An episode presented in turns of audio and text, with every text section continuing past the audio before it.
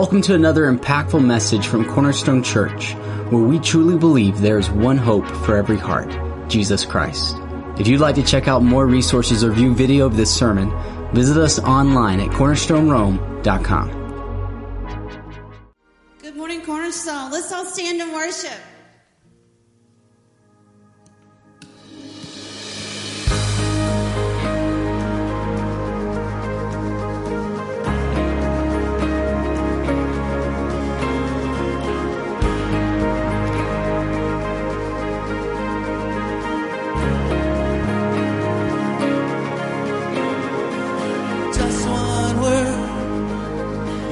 The storm that surrounds me, just one word, the darkness has to retreat. Just one touch, I feel the presence of heaven. Just one touch, my eyes are open to see, my heart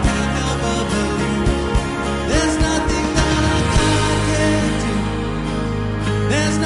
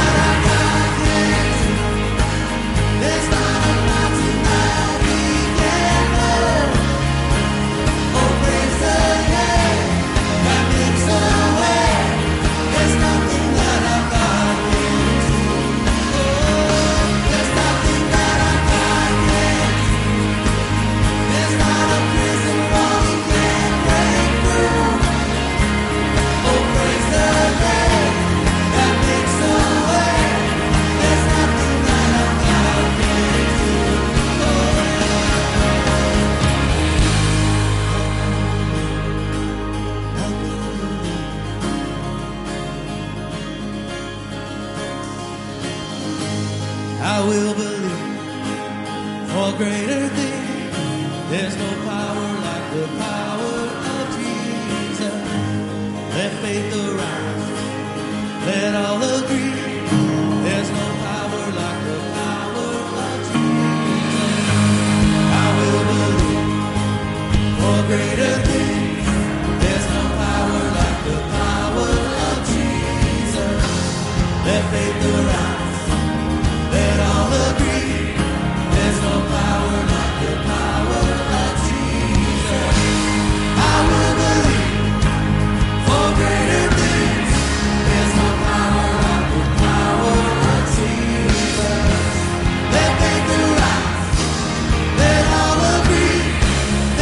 power like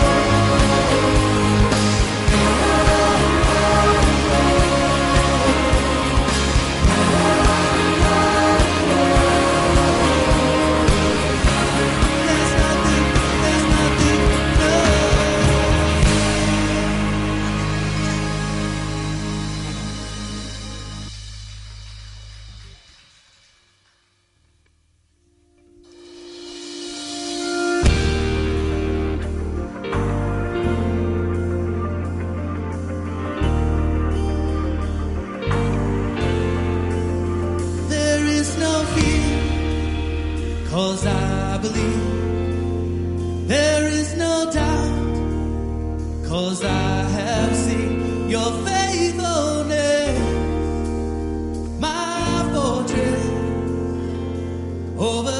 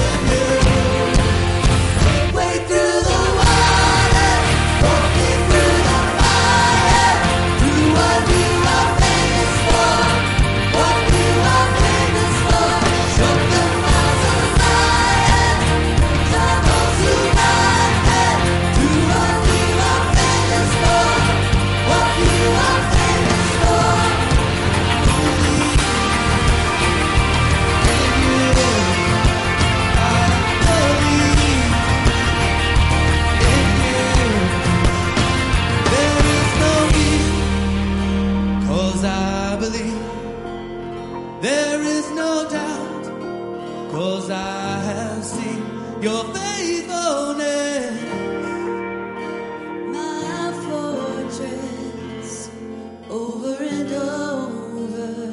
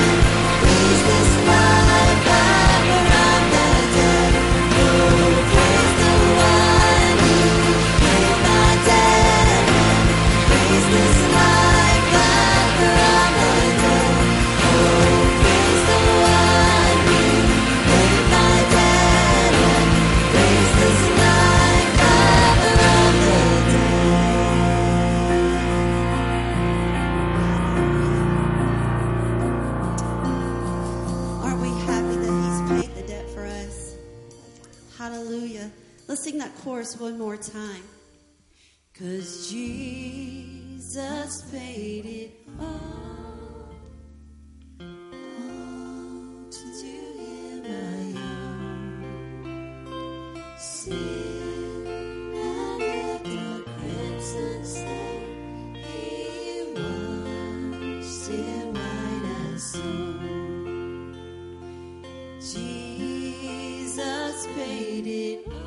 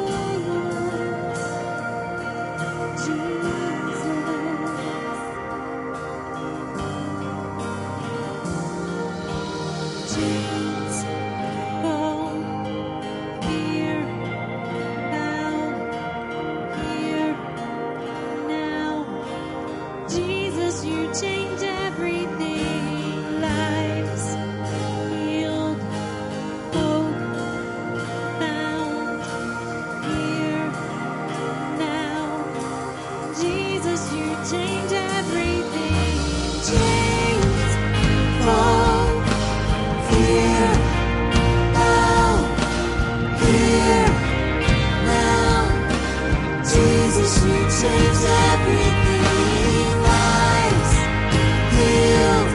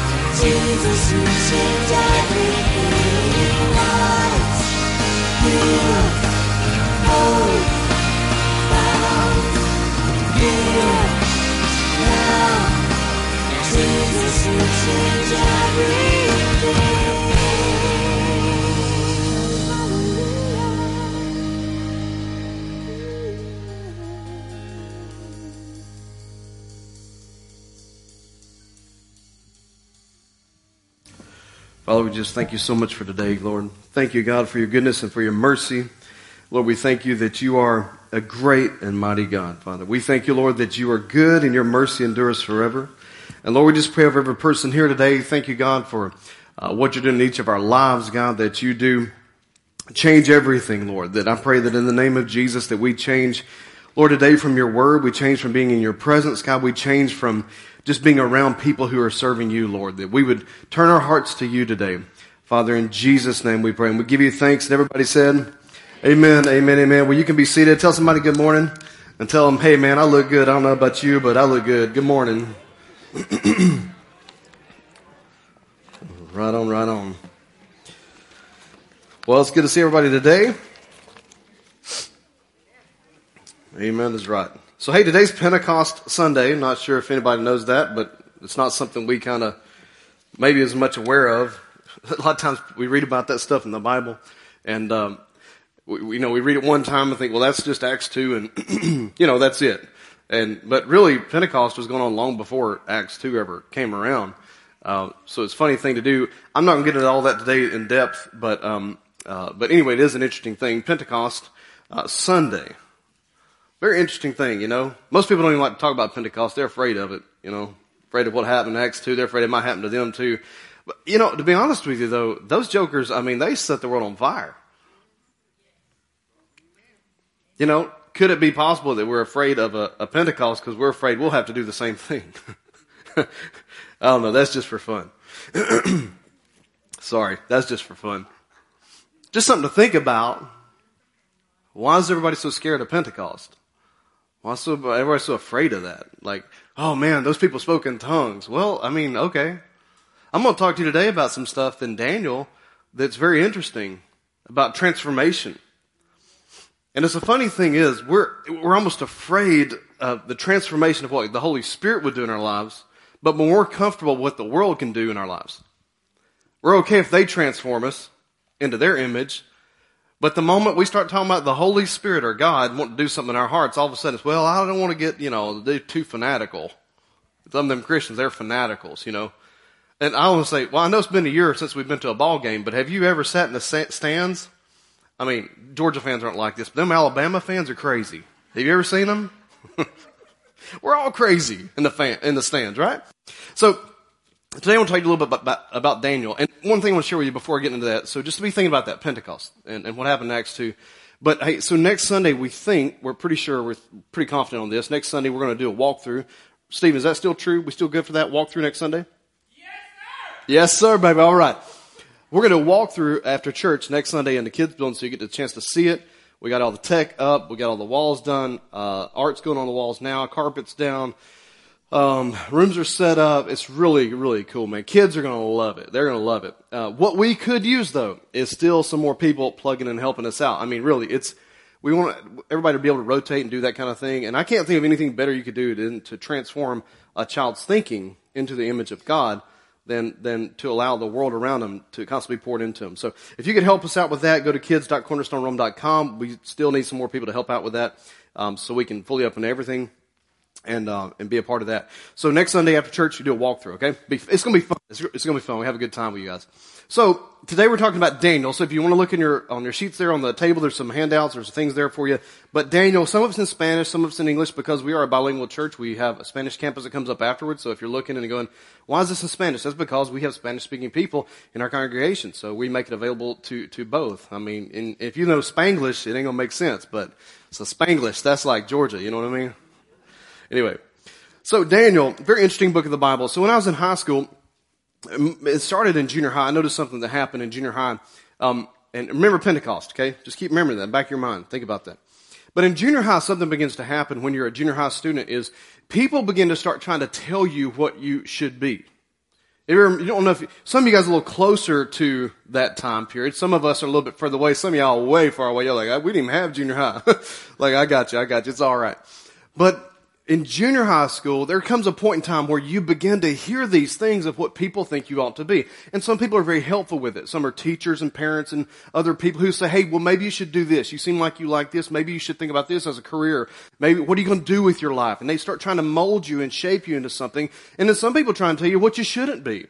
And it gets very dangerous because if you have something in your heart that you feel called or led to or you're drawn to, and then people say, oh, no, that's no good for you. You can't make a living with that. You got to be careful with that because you can shift a child's direction and they miss something great just because we think, well, there's no money in that.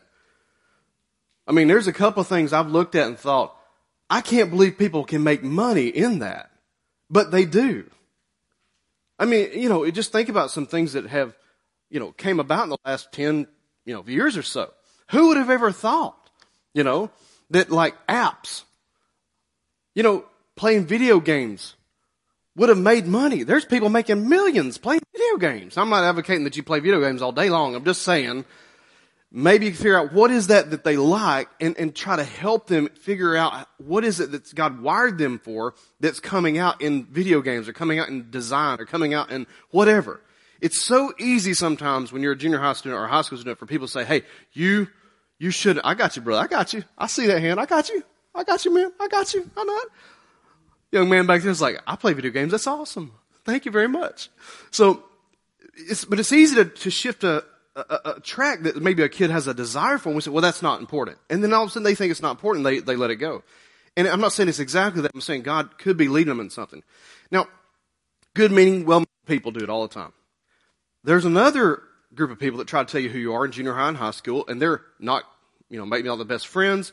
They're maybe not the best influences. There's uh, different entertainment. There's different things in the world that try to tell you you should be this to fit in. And so all these voices are out there trying to tell you this is what you ought to be. This is what you ought to be. And, and it's a very tough time. If you're out of that age range for a You need to think about it. It's a very difficult time when kids are trying to figure out who they are. And I remember hearing all these voices. My friends would tell me. I remember in school, and uh, it was in, went to ninth grade in high school. I wanted to play jazz, okay? I played a saxophone all throughout middle school. I wanted to play jazz music, right? I couldn't wait to get to high school. I thought, me, yeah, I'm going to play. I'm going to do it, baby. Like, I mean, I was so excited. Some guys were playing stuff. There was some, you know, guys playing the drums. We, we was all ready to roll, man. Get to ninth grade, and the teacher says, you can't play jazz. Why not? I'm good enough. Like, I'm better. I, I mean, I'm not being arrogant. I'm just saying, I'm, I know I'm good enough.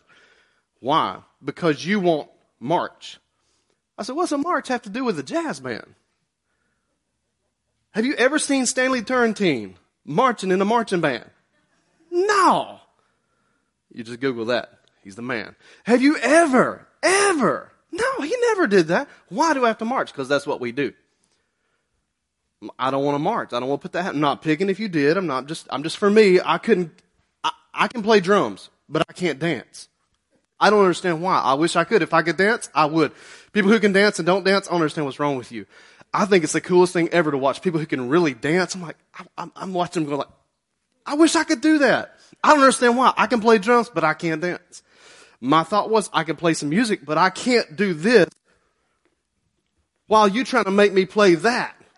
So I was like, I'm going to trip over my feet, knock down the clarinet people. They're going to follow the guys and get his head stuck in the tuba. It'd be a train wreck. That's what was going through my mind.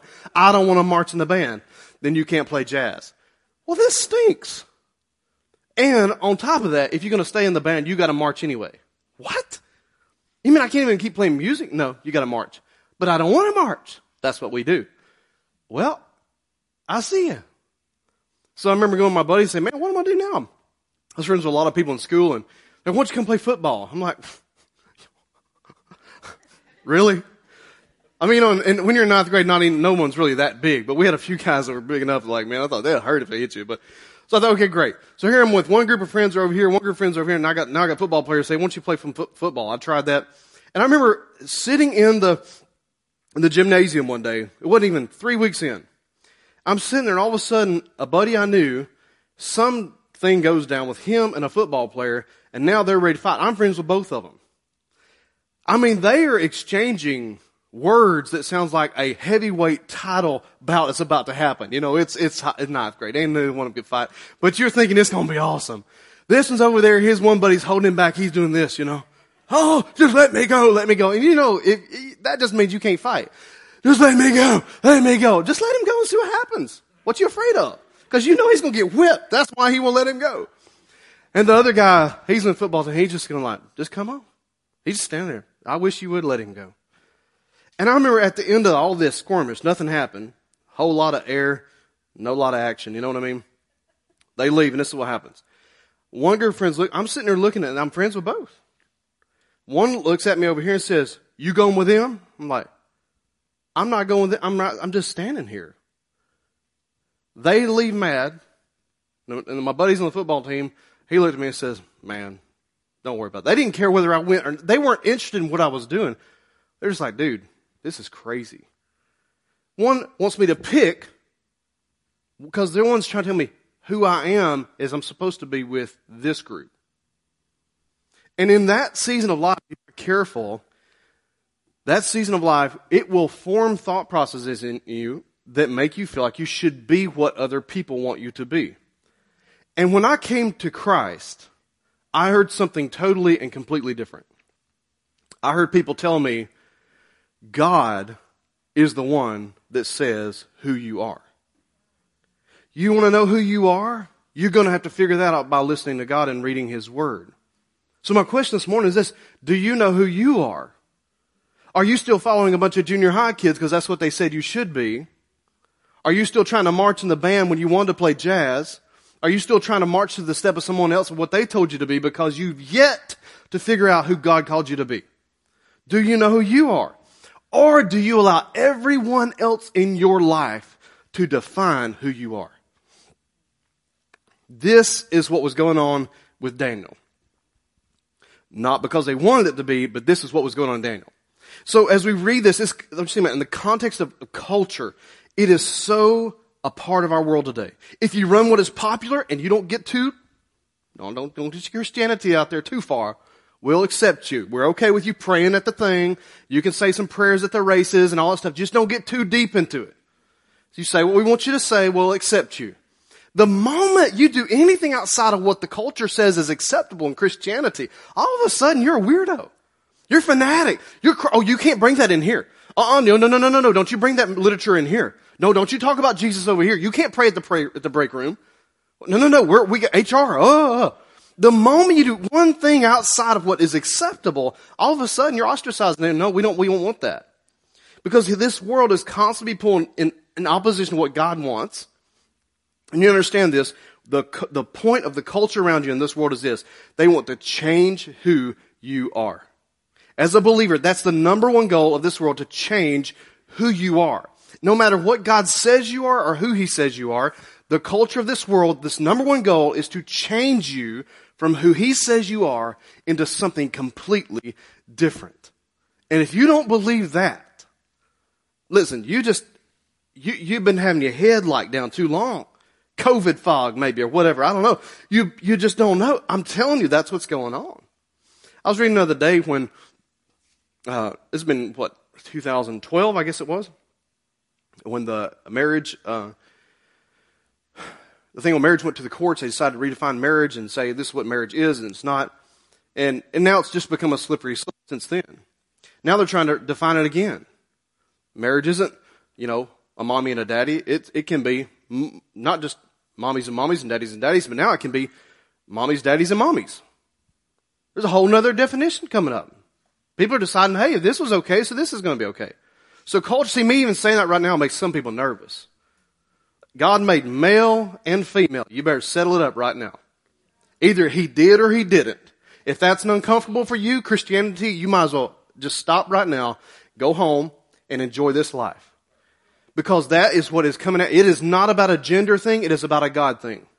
And if that bothers you and that affects you and that makes you mad on the inside, because I even said it, I'm going to say a little bit further. Marriage is between one man and one woman. It's confusing to children. It is a man and a woman.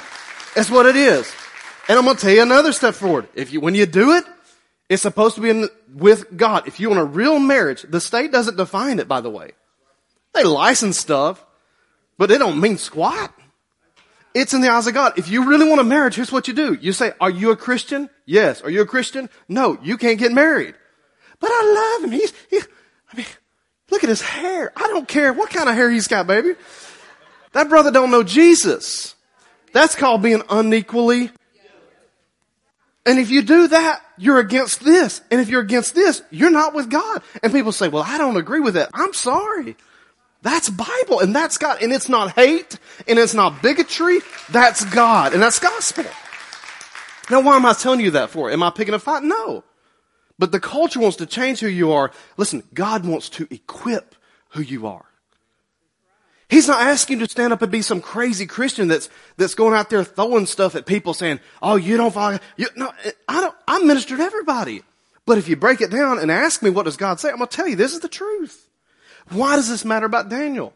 So y'all thought I was going to get to a bunch of prophecy, didn't you? You thought it was going to be prophetic and all this prophet Daniel and the revelation and the thing coming out of the sky and, blah, blah, blah, and all the wheel. You know, it, it, we, look, Steve did a great job last week getting into some of this stuff with Ezekiel. Daniel was like the bookmark with Ezekiel. If you didn't hear last week, you need to go back and hear last week because it's going to build on this week. But Daniel is more than just a book of Revelation. Daniel, I could break it down to show you that these men knew Jesus was coming based on some prophetic words from Daniel. It's amazing. They knew Jesus was alive when he was born. Within a three-year time span, they knew it. Now, we don't have that same kind of prophetic word from Jesus. He said, you're not going to know when he's coming back. Only the Lord knows when. But they knew, and yet they rejected Christ. You know why? Because his message was unpopular. They were more comfortable with the political connections that they had. They were more comfortable with the money that they had instead of listening to the word of the Lord that came from Jesus Christ. They rejected Christ. You know why Jesus was so mad at the Pharisees? It's not because they didn't know who he was. It's because they knew who he was and they rejected him. Now, if you think, well, I would never do that. Uh-huh. Let's just hold up. Wait a minute. Put a little thought in it. If you don't think we don't reject things that God tells us, wrong. Wrong. We know certain things, but we just say, well, it's not popular in the culture, so we can't can't really do that. Funny how that is. Daniel chapter one, verse one, listen to what he says. It says, during the third year of King Jehoiakim's reign in Judah, this was the king in Judah, King Nebuchadnezzar of Babylon came to Jerusalem, and he besieged it. Now watch this. The Lord gave him victory. Now, I'm going to say a few things here, but I'm just, keep reading this. The Lord gave him victory over King Joachim of Judah, and he permitted him to take some of the sacred objects out of the temple, the gold and all this stuff you should never have touched as a priest. God permitted Nebuchadnezzar to take it out. You want to know why? Because they had rejected God for so long. God said, I'm going to permit this to happen to show you that you just cannot do whatever you want to do in life. If you're not going to follow me, if you're going to reject me, then I'm going to reject you. That's just the bottom line. And the funny thing is about this, sometimes we get so mad about what's going on in the world. And I'm just telling you, sometimes it's very frustrating what you see, but sometimes could it be possible that the Lord has permitted some people to be able to do certain things is because he's waiting for his church and his Christian, the family of God, to turn back to him. Other nations, you realize other nations can't even understand what we're doing right now. They they look at what we are talking about and doing, and they think, what is wrong with you? I thought y'all were Christians. That's what they say. Missionary friends overseas, they, they can't even comprehend why we have the conversations we have. Because in their minds, they say, this is what God's word says. What is the confusion on it? It's because culture has changed us. We're more scared of Pentecost and what it would do than we are of the culture around us and what it can do. Do you realize that most people, the mo- biggest arguments I've had with people that argue with me about the Bible, most of the time it's centered on just a few things. Tithe is the biggest one. Oh my goodness. It's the ridiculous, most ridiculous thing I've heard in my life.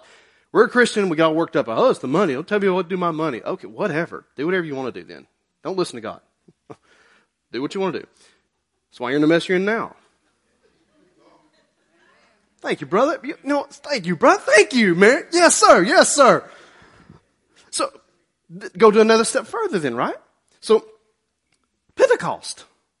I don't believe in them tongues thing. Well, I, I mean, have you ever seen me get up here and just run around this stage and going bananas? No.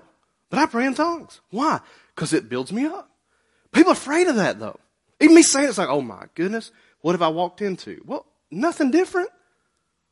I mean, I guess surprise. I'm a spirit-filled believer. I guess you, if you didn't know it, I'm sorry.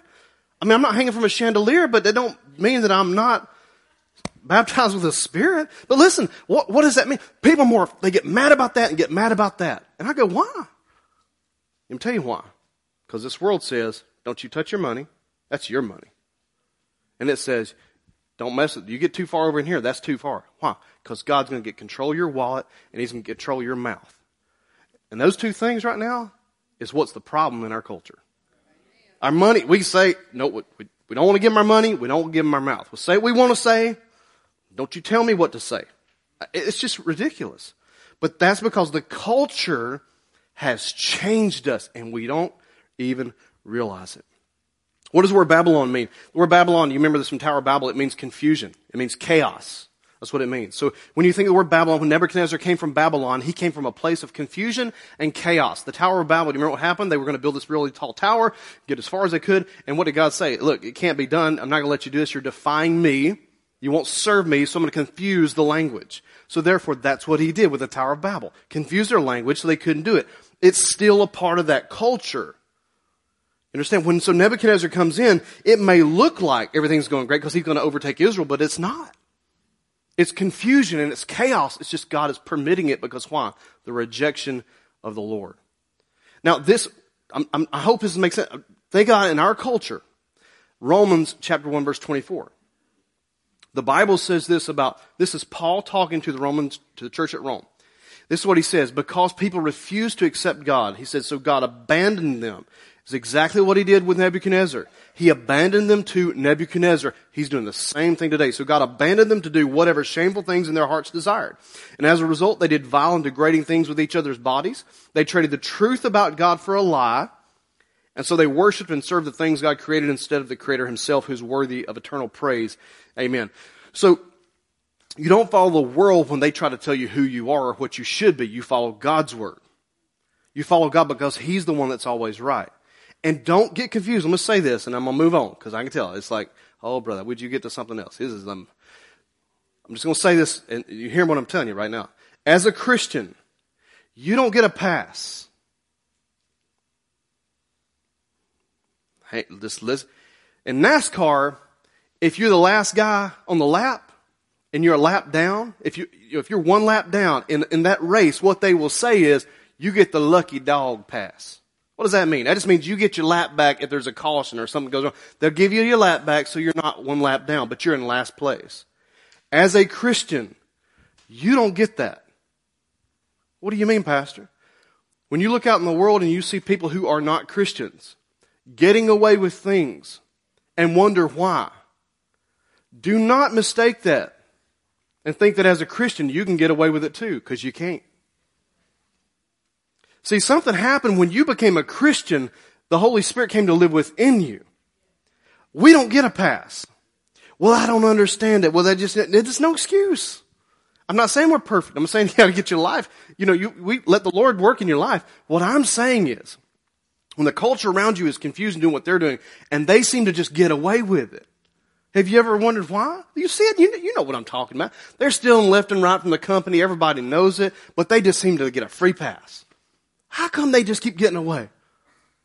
And you over here and like, you, you, you know, well, you know, I, I won't give anything this way. I won't do anything. I'll, you know, God will. And it's like, oh man, what's wrong? You can't get away with it. You're over here going like, well, man, they, they seem to get away with everything over here. Nothing affects them. They, they can say what they want to say, do what they want to do. Nothing happens to them. You say, you open your mouth the wrong way one time, one time. And all of a sudden it's like, what? It's not fair. Let me tell you why. They're not a believer. God holds us to a standard. And he says, I put my spirit within you. When I gave my spirit on Pentecost, and I put my spirit within you when you became a Christian, I have empowered you to be something more than what you think you are. And it doesn't mean that God's going to like slap you around. He's just saying, hey, look, if you want to go that way, my hands are off. And he'll do it every single time. So we're not going to follow the world. So as we get into this, a little bit with Daniel, okay? We're going to follow God. So what is this culture trying to do around you? This is in Daniel. Everything in here I'm about to tell you is in Daniel. So the first thing that they're going to try to do, and this is what's happening around you right now, they're going to try to train you in their ways. Okay, so let me read you a scripture from Daniel chapter one, verse three. It says, then the king ordered Ashpenaz, his chief of staff, to bring the palace. This is Nebuchadnezzar. He ordered his chief of staff to bring in the palace. Some, watch this. Who's he going to bring in? What, listen to him. What kind of men? What kind of men? Let's say it one more time. What kind of men? You know why? Because older people, you're not going to shake that tree. Don't mess with older people. Have you noticed? I mean, there comes a point where it's like, okay, you know, whatever, but they get to a certain point where old, you know, when they're older, meaning like they're, you don't mess with them. You're not going to mess with a grandmama. You're going to tell her. She's, you tell her something different than what she knows about the Bible says. She's like, honey, that's foolish. She'll tell you straight up, you're crazy. I'm going to pray for you because you're wrong. They don't care. They'll tell you you're wrong. They'll tell you, and they won't sleep. They won't lose a wink of sleep over it. They'll tell you you're wrong. They'll tell you, they don't care. You ain't going to tell them what, because why? Because they've got, they've set in something that's, that they have experienced that tells them something greater. Young people, don't get mad. But why do they pick young people? Because we, I put myself in that, we, we, because they, we, we, still formative in our beliefs. Have you ever wondered why a child is so easy to train? Now, they're all in here, so I want to be careful. But around the holidays, isn't it funny how much faith is in S C?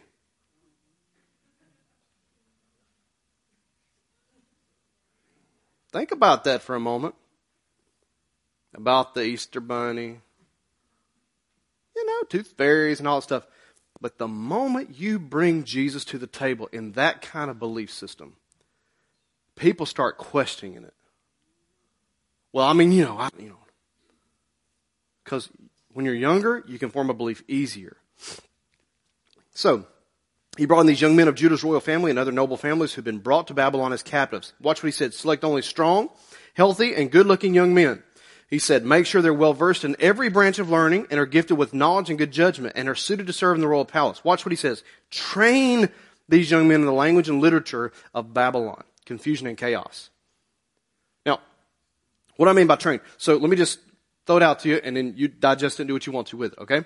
But, uh, and I'm not picking when I say this, but I'm going to say it. The, the issues are going on with training right now. Predominantly, where does your training come from for a child? Should be your parents. That, that's a great answer. That's a wonderful answer. I'm so glad I heard that. That is exactly right. The training should come from parents. That's why the Bible tells us train up a child in the way they should go, and when he gets old, he won't. Won't depart from it, right? But the problem is this. Today, culture's doing this, but I'm telling you as Christians, this is what you got to watch for. Culture's saying, let's just allow education to train our children. Not picking on teachers, not picking on organizations. I'm saying, when you do that, have you checked to see what's being taught? Do you know what that professor's teaching your child? Have you, have you even questioned what reading material they got, they got in the sixth grade, fourth grade, third grade? Well, I mean, you know, everybody else is having to do it. Oh, do you see how easy that is? Yeah, but if they don't, they're going to get an F. Well, at what point in Christianity did we say we, there was no sacrifice? And where in Christianity we reverse it? Well, you know, I don't want Junior to, you know, miss out on this because, you know, he can't be there because, you know, he was a part, he had to, you know, he's, he had to be there at this Bible study, whatever, and they're saying this, and then he's saying he can't do his Bible study anymore. Really? Because it's offending people. Oh, the little cupcakes. You know, offending people because the Bible. It's only offensive when we're mean with it. It's not offensive if we read the Bible and study the Bible for what it is. It's a loving word from God. And the education's wonderful. I love it, man. There's all kind of great tools in there for education. But listen, here, and we, we all don't learn, take advantage of it. But what I'm saying is this. People used to think that the earth was flat. They did. To about six B C, I think in the Roman era, uh, maybe B C, six, you know, around six B C, they thought the world was flat. I think even we were told, like, I don't know if Columbus did or not, but it doesn't matter. The, the point is, the cult, people used to think the world was flat. And if you've been on the ocean, there's sometimes when it gets so still, and if you look out, it, the appearance is a ledge. It's very weird. But people believe that. But before people thought that way, God said in Isaiah, look at this. He said, God sits above the... Well, if they just read their Bible.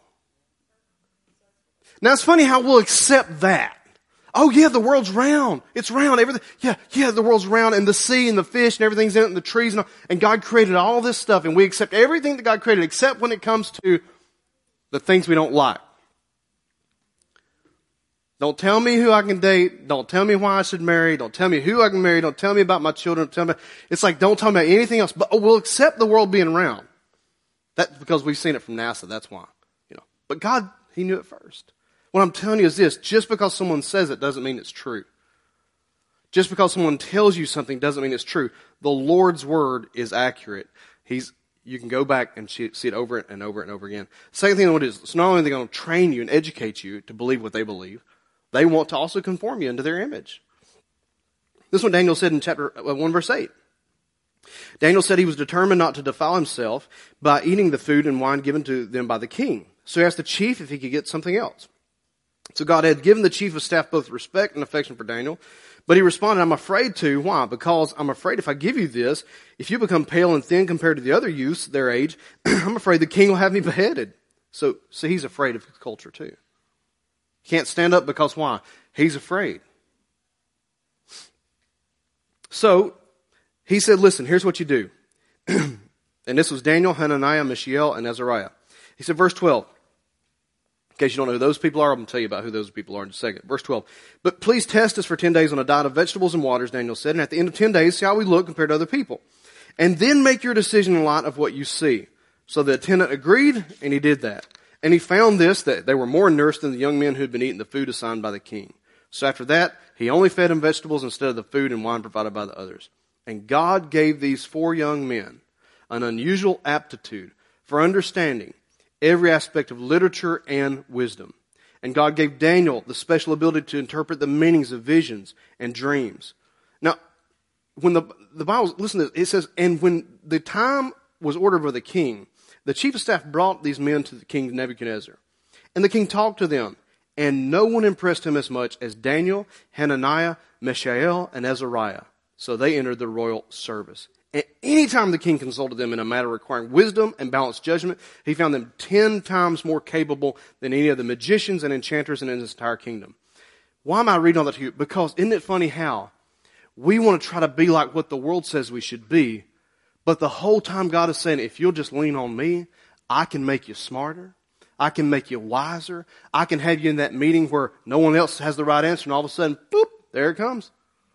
Where did that come from? You, and you can't sit back and be like, well, you know, I was like, you know, no, I don't know. I was just thinking about this. What if we did this?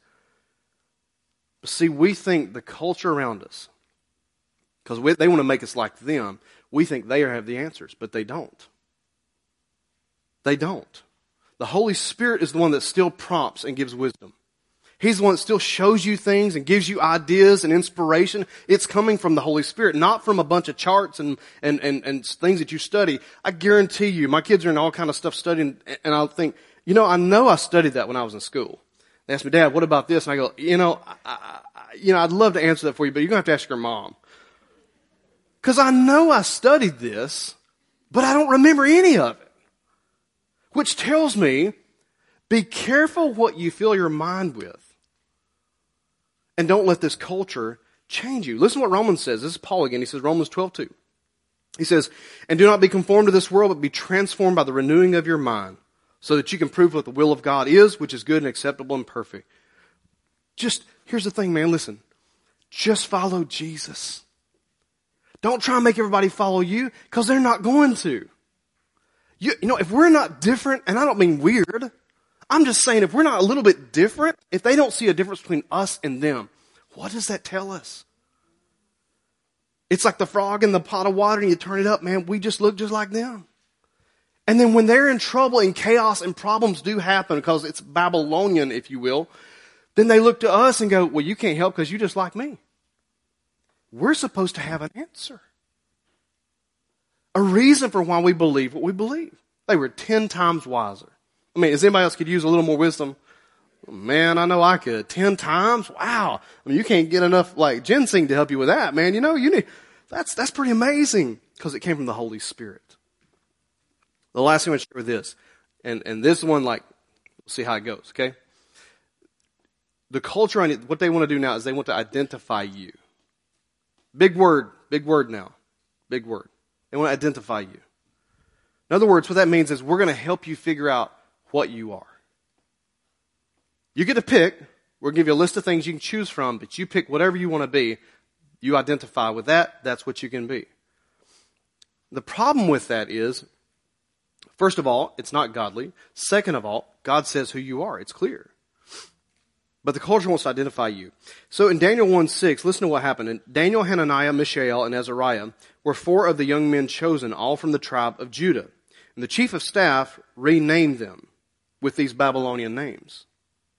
Now watch this. Here's their names. I'll put them on the screen so you can see them. You've probably heard these individuals as Shadrach, Meshach, and Abednego. Those are Babylonian names. You want to see something funny? Isn't it funny? Those are the three names that we use all the time. Because the culture accepts even those names. They don't even accept the biblical names. We're so familiar. You ask anybody, you ever heard of Shadrach, Meshach, and Abednego? Oh, yeah, them guys in the fire. Yeah, yeah, yeah, Shadrach, Meshach, they're cool. If you ask them, what's their names? Hananiah, Mishael, Azariah. We don't even use the names. Why? Because even that's not acceptable. And you want to know why? Look at what they mean. I'm going to give you these so you can understand. This is what Daniel's name means. Watch this. It means God is my judge. And it's a male word. It's not, and I'm saying that on purpose. There are male and female, you know, in languages, there are male and female, you know, in certain languages that break it down for us. I don't know what we're going to do with that, you know, going forward, but that's the, that's a fact. There are male and female plants. I mean, there, you know, anyway, it, it gets weird. This is why I'm saying it gets weird. If you live on a farm, there are male and female animals, and they're not confused. I, I look at, I was in mechanical work, okay? What I mean by that, in trades, plumbing.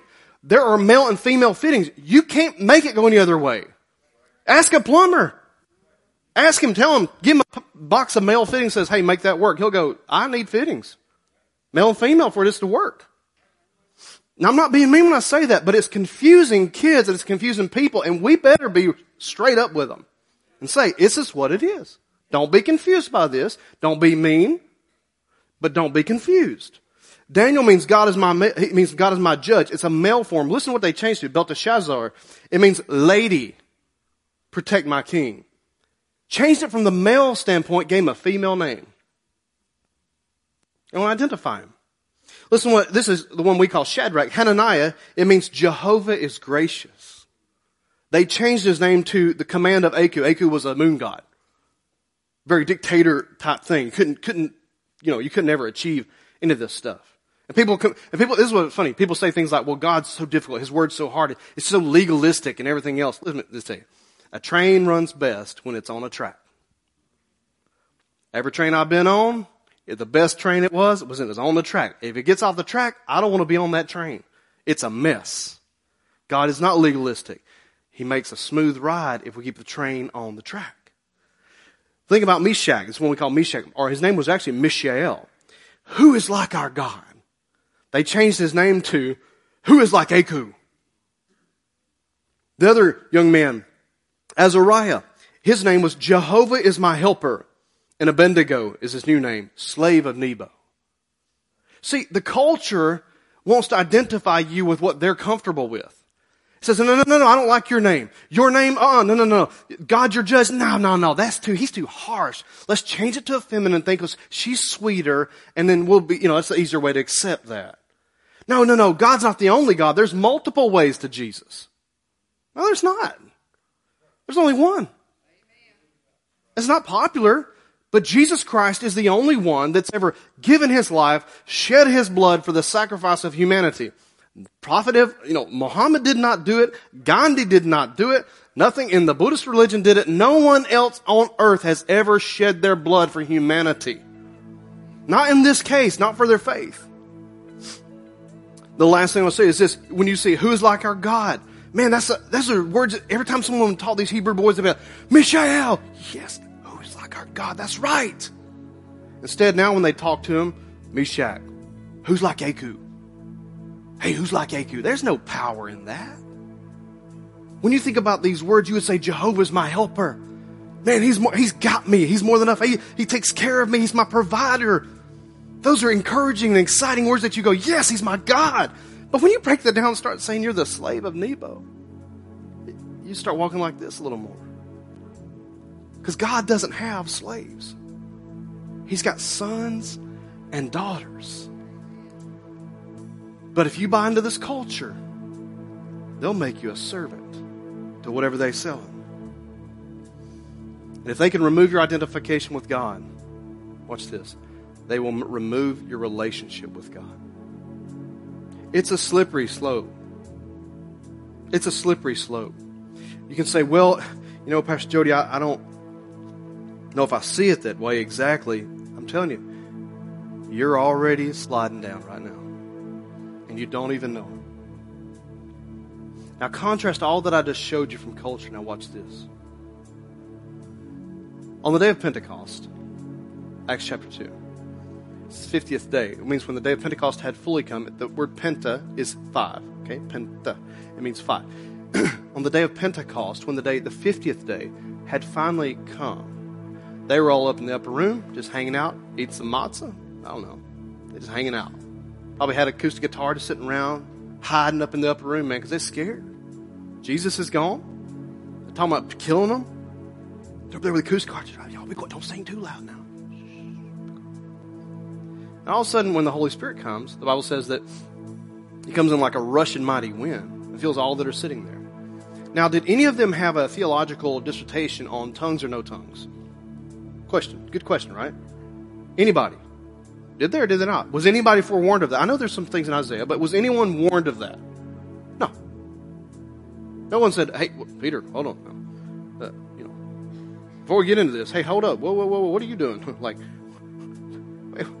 no, they, because you know why? Because it wasn't, there was nothing about that. Jesus said when the Holy Spirit comes, this is what Jesus said.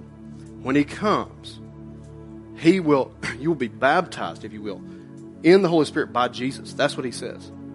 Read it. It's in Matthew, Mark, Luke, and John, all four Gospels.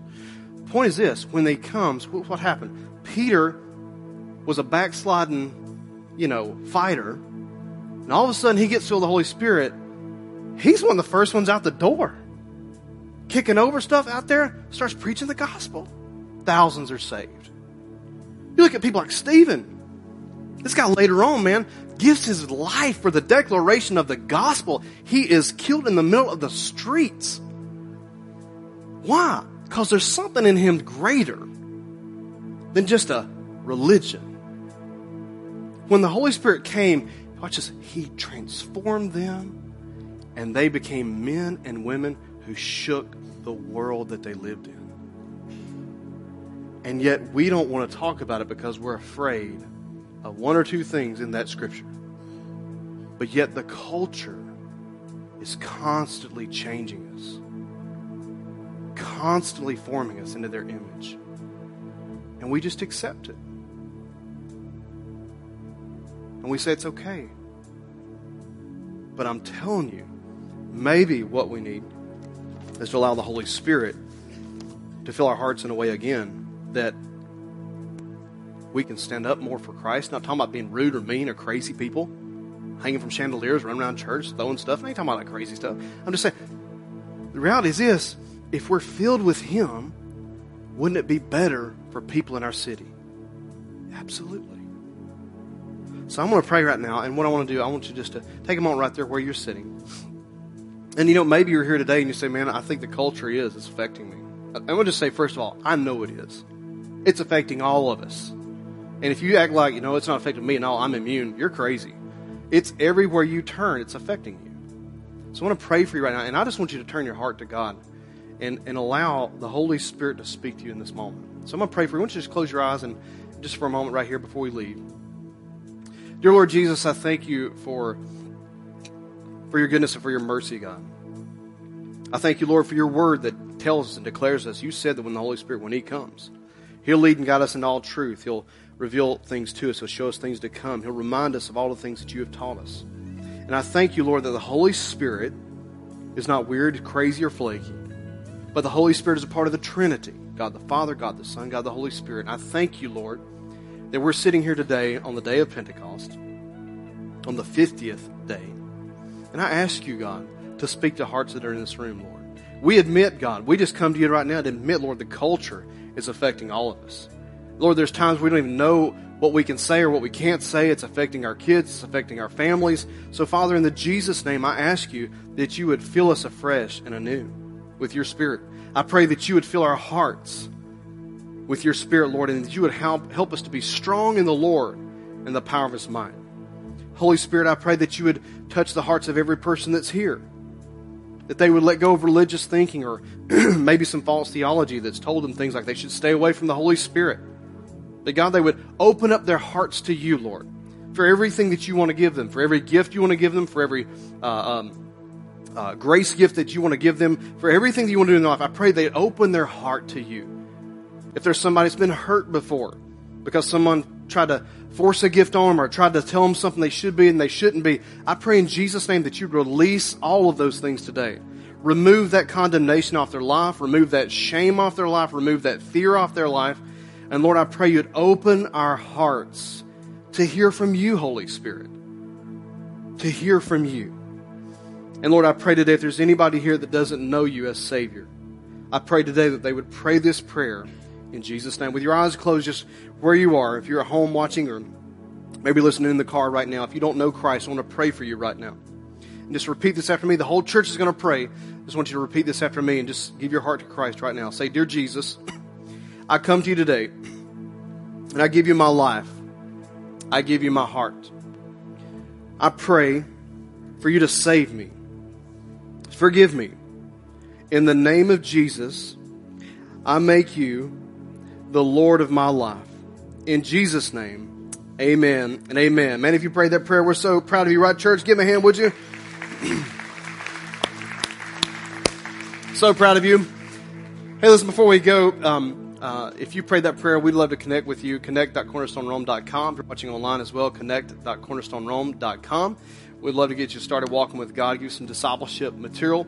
If you have questions about the Holy Spirit, if you have questions that you're saying, hey, man, I would like to know more about this, and I've been misunderstood about some things, this and that and the other, um, if you let us know on that as well, we can arrange for maybe some time to, to share and talk with you about those things as well. Um, just want to help you in your walk.